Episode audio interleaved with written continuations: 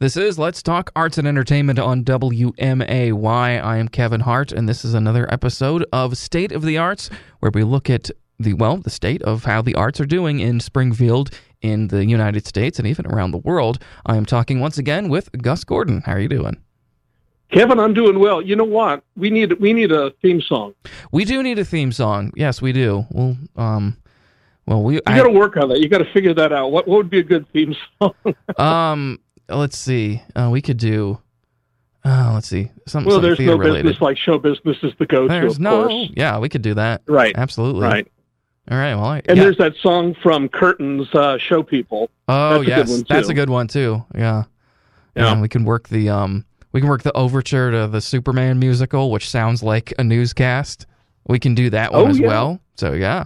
That is a great show. Yeah. And I would love to see that updated. There are certain elements of that show. It's a bird, it's a plane, it's Superman. Yeah. It can't be done today. No, yeah. There's I know there's some racism and probably some Me Too-ing in it. But yeah, it's a great score. So it'd be cool to see an updated version of it. Absolutely. And we have the ability to make people fly, so we do. You know, so yeah, we will. You'll believe a man can fly. Yes. Now, you were far too young to remember that, but that was the tagline to the Superman movie with Christopher Reeve. Oh, yeah. Yeah. You'll believe a man can fly. I believe. Yes. If my memory hasn't totally gone. Hey, that's all right. Yeah.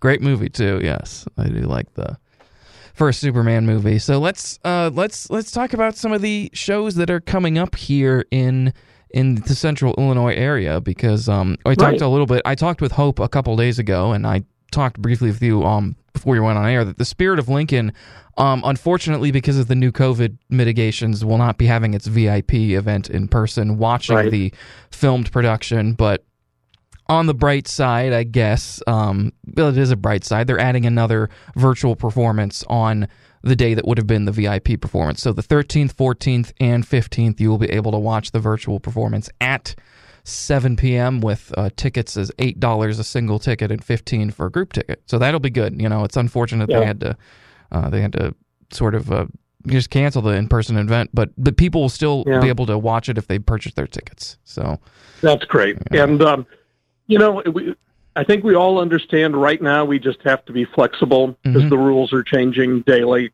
Yeah. And with the cases going up, I don't think this was a huge surprise to anybody. That we'd have to take a step back in November, and as we get into the colder months, but it's still really disappointing. But it'll be still great to watch at home, and I encourage everyone to buy a ticket. Really support the Springfield Theater Center, and come out to watch this show online, streaming performance. I think it'll be well worth your time, and I think you'll truly enjoy it. Yes, I do too, and I'm very excited to see it.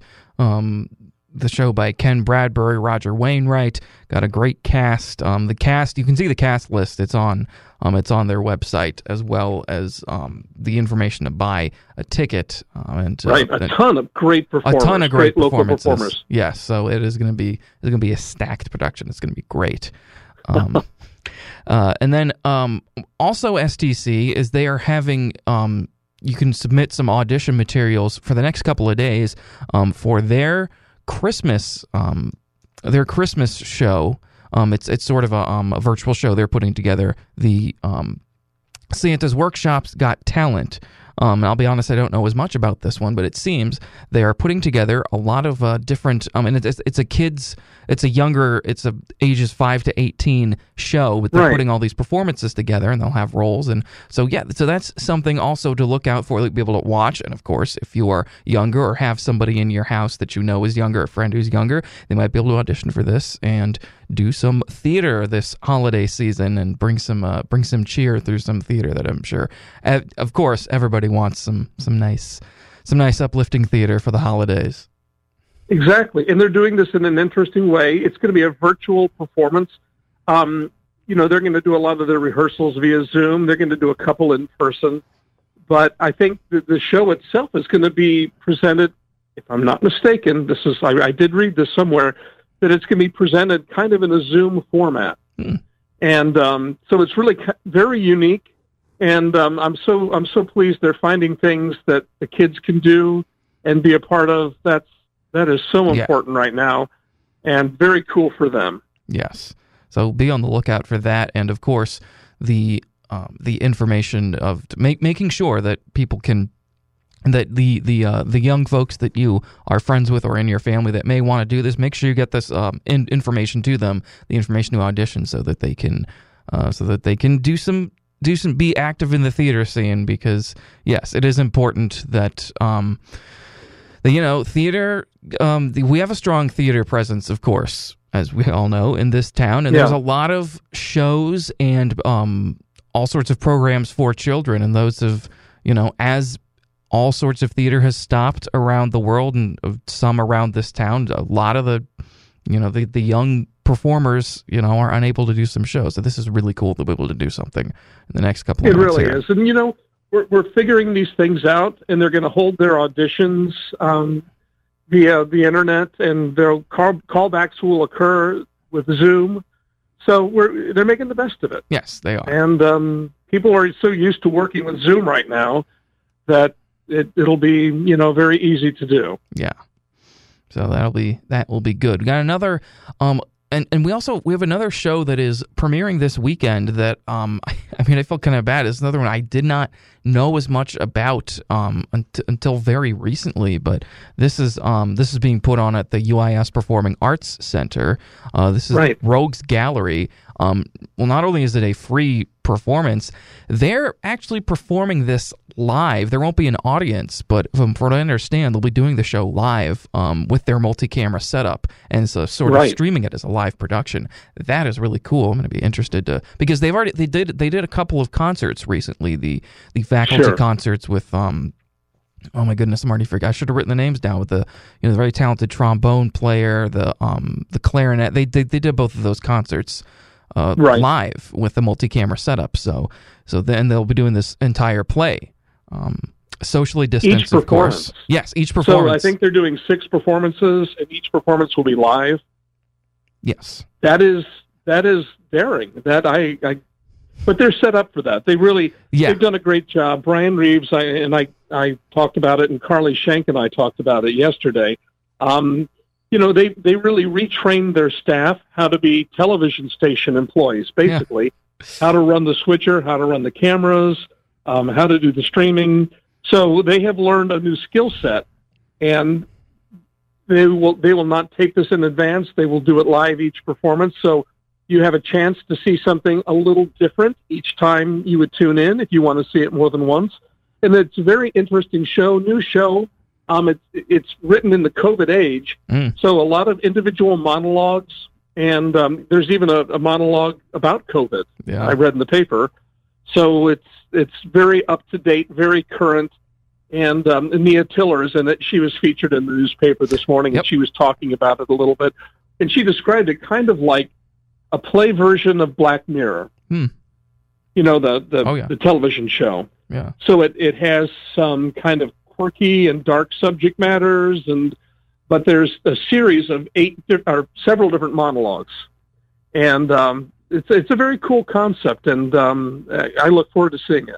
Yeah, me too, and because I did not know a whole lot about this until just a couple of days ago, so I feel bad because I'm trying to make sure people get information about the arts out, but so this especially since it's going to be these 6 live performances, it is very daring, and it is going to be something to look out for, and I'm going to be excited to see that one.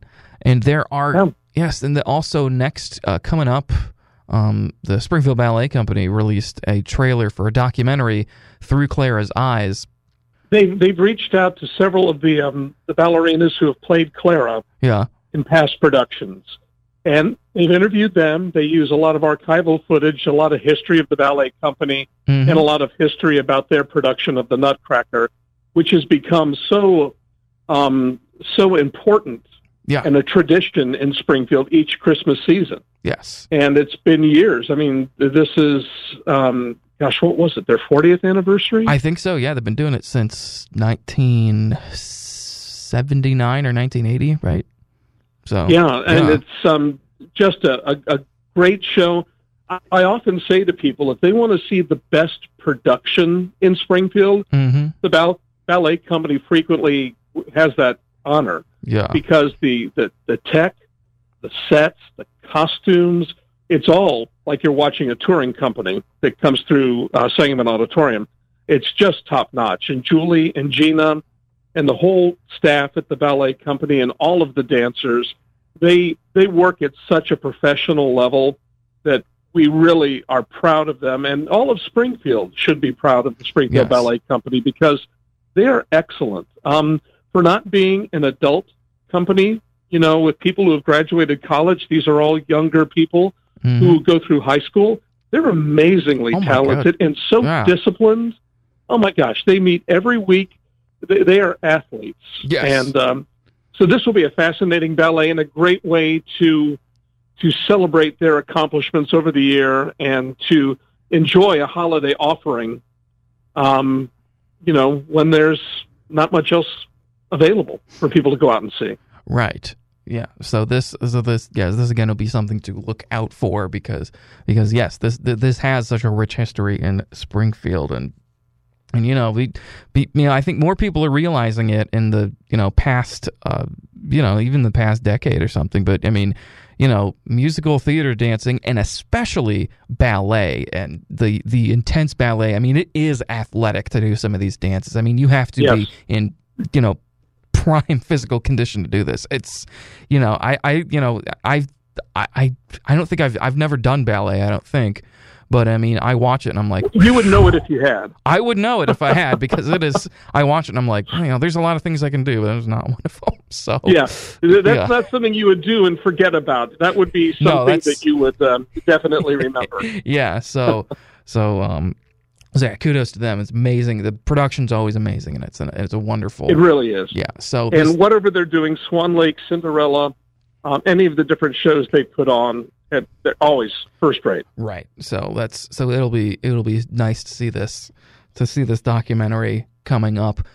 And I also want to touch on a couple of shows that will be streaming, or a couple of them are in production. This was filmed a while ago. This was James Corden in One Man, Two Governors, which is a quasi-modern retelling of The Servant of Two Masters, but set in Britain in the 60s. I haven't actually seen it before, but we talked about it a bit in a theater class in college when we talked about The Servant of Two Masters, and we watched some of the clips from it. And this, it looks funny. I mean, it looks great, and because I mean, it's supposed to be a, you know, kind of a funny show, of course, but it's updated, and it's so that'll be, and it's also, there's some music in it. It's not like a musical per se, but there is there's a band playing some like 60s. You know, to 60s sort of Beatles-esque tunes in between, sort of like a British, like a pop band. So that'll be interesting to watch. There's a play. I'm sorry, you're going to say something? Well, you know, that's the show that really put James Corden on the map. Yeah. He won the Olivier Award, I believe, for that, won the Tony Award when it came to America, and it just really made him a star. Yeah. And that's where he was first noticed, and that's where he first started getting, you know, a lot of international acclaim. He had been in Britain for years before that, but as a young man, he did a fantastic job. And it's a real, I haven't seen it either. I've seen clips of it, and I look forward to actually watching it. Yeah. But it's a tour de force performance. He's a big boy, but you would never guess that, because he's so busy through the show and athletic, and you know, they have a lot of high energy antics. But yeah, really, it should be a very fun show, and I'm looking forward to seeing it, because I haven't had the pleasure of seeing it in the past. Yeah, no, me neither. So it'll be good to see. There also this play that's coming up. And by the way, One Man, Two Governors is actually tomorrow. It's going to be on streaming. So. Great. So that'll be one to look out for. And then there's this play called Same Time Next Year. Don't know a whole lot about it. However, it's about a I kind of looked up on the description of it. It's about a 25-year-long love affair, but the couple that is having the affair only meets once a year, and it's this 25-year relationship. And so that, I mean, that sounds like a very interesting concept to me. So that'll be one. Yeah, that was a very successful show on Broadway in the 70s. Yeah, made into a movie with Alan Alda, and I forget who played opposite him. Was it Jill Clayburgh, maybe? Possibly. I don't know. Yeah, I forget that, but very popular. It's been a community theater staple for years, but they play a couple. They're both married to other people, mm-hmm. so they're having an affair, and they meet once a year at the same time, same place, and it takes them through their lives. You get to see them go through different major events in their lives, heartache and heartbreak and wonderful things. But this couple that are not married to one another, share this emotional bond over a series of time.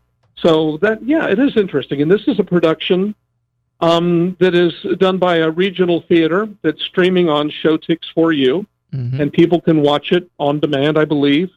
And it's a very popular show. It hasn't been done in a while. It's a little dated. I read through it a couple of years ago, seeing if that might be something we would do at the Hoagland. And I thought the subject matter is a little of its time, and probably it'd be difficult to do today. But right, it's interesting to see something like that, and it's the perfect idea because the two actors who play these parts are actually married in real life. Oh, they're nice. A real married couple playing people who are cheating on their spouses. That's kind of funny. Yeah, and so they can do a show like this. They can be intimate, and this is, they start the show in bed. That's how it starts. Yeah. So it's you got to be close to someone. Yeah. In this case, but yeah, it's been a popular show for years, and it'll probably get some traction. People will be interested in seeing that. Nice. All right. Well, look out for that as well. And that's actually, I believe it is. There's already streaming right now, but it's streaming until the 15th. So that'll be when that is done. And then there's also, and this has already come out, but I didn't see it at all.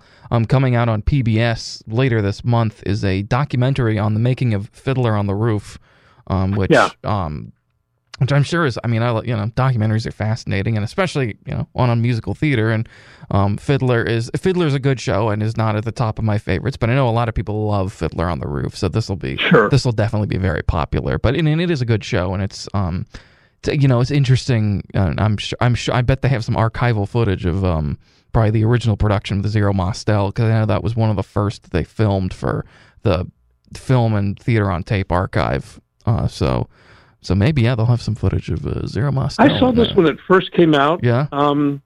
It's a very interesting production that talks a lot about the history of the show, how it was put together, the effect of the show on people. Yeah. It's a show that's been done in so many cultures.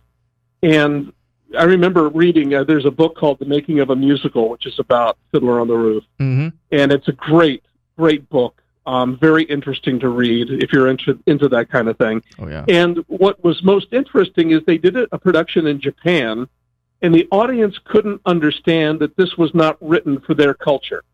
Oh. Because of the subject of tradition. Yeah. And the father with his daughters. And it was so universal that they thought it was written, for a Japanese audience. And it just shows that how different cultures can see this through their lens, and it resonates with them. Yeah. So it really is a fascinating documentary, and if you love the show, it's a must-see. If you like the show, it's still very entertaining, so it is most definitely worth watching. Good. Well, I'm going to check it out then for sure. There's also this is interesting. There's a movie that's going to be about the making of Pygmalion, and Pierce Brosnan is going to be playing George Bernard Shaw.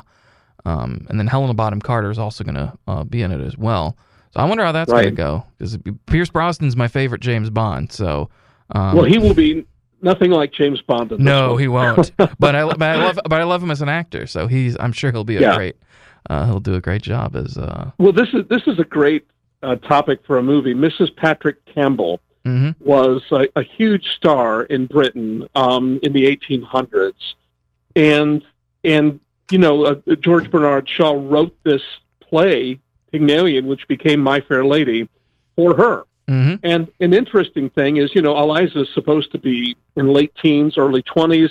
Mrs. Patrick Campbell was 49 years old when this show debuted, and she was. she was quite a character in that old school, style of acting, very grand, very big. And so this should be a very interesting production. And there's quite a story between those two, and then the making of the show, which has been such a classic. Yeah. So that will be, so that is interesting. That will be, so yeah, I did not know all about that. So it'll be interesting to see it whenever this comes out. I'm sure they're still making it at the moment. And then this, when we were talking about, monologues with some shows, this interests me a little bit. This is a one-man Christmas Carol.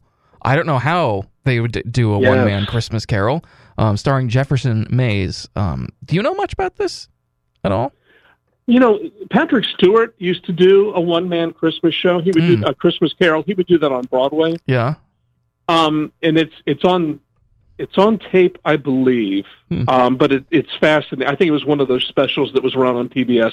And then Patrick Stewart also played Scrooge in a television movie. Oh yeah, that was done years ago, and it's a great adaptation, and he is very good in it. Jefferson Mays, an incredible Broadway actor. He recently starred in The Gentleman's Guide to Love and Murder, playing 8 different characters. And his main claim to fame was a play called I Am My Own Wife, I believe, where again he played multiple characters within that show. Yeah. And so if anyone's able to do it, he is. He has lots of experience playing different characters. But, Dickens' grandson, or maybe even great-grandson, used to tour, and he came to the Hoagland. It was one of the first things done at the Hoagland back in 2004.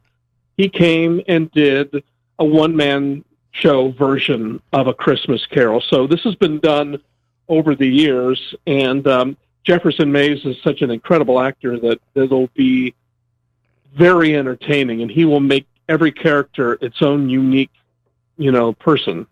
Yeah, well, I'm even more intrigued. I want to see this. This is going to be, that'll be cool. So that'll be a Christmas, a holiday sort of show that'll be around that time. So that'll be interesting to see. I do want to go back and say one thing about Same Time Next Year. Please do. It's Ellen Burstyn. Okay. Alan Alda and Ellen Burstyn did this in 1978. They were in the movie version. Okay. So that was bugging me that I couldn't remember who the actress was, so I had to go back and check that out. Hey, it's okay. On Facebook. Oh, I know how that is. I always gotta do that too. Right. So. Shows coming up. The Spirit of Lincoln is next weekend, and there is that added performance because the VIP performance was canceled due to the COVID restrictions. Rogue's Gallery opens tomorrow. It runs 2 weeks, and it is a live production being live streamed. And then also make sure to get your auditions in for SDC's Christmas show, Santa's Workshop's Got Talent. That is a young kids performance, a musical that's in the next 2 days. Got to get those in, and then look out for the documentary Through Clara's Eyes. That's all coming up. Gus, thanks so much for joining me for another edition of State of the Arts. Kevin, my pleasure. Thank you for having me. You're welcome. Thank you. I will see you next week.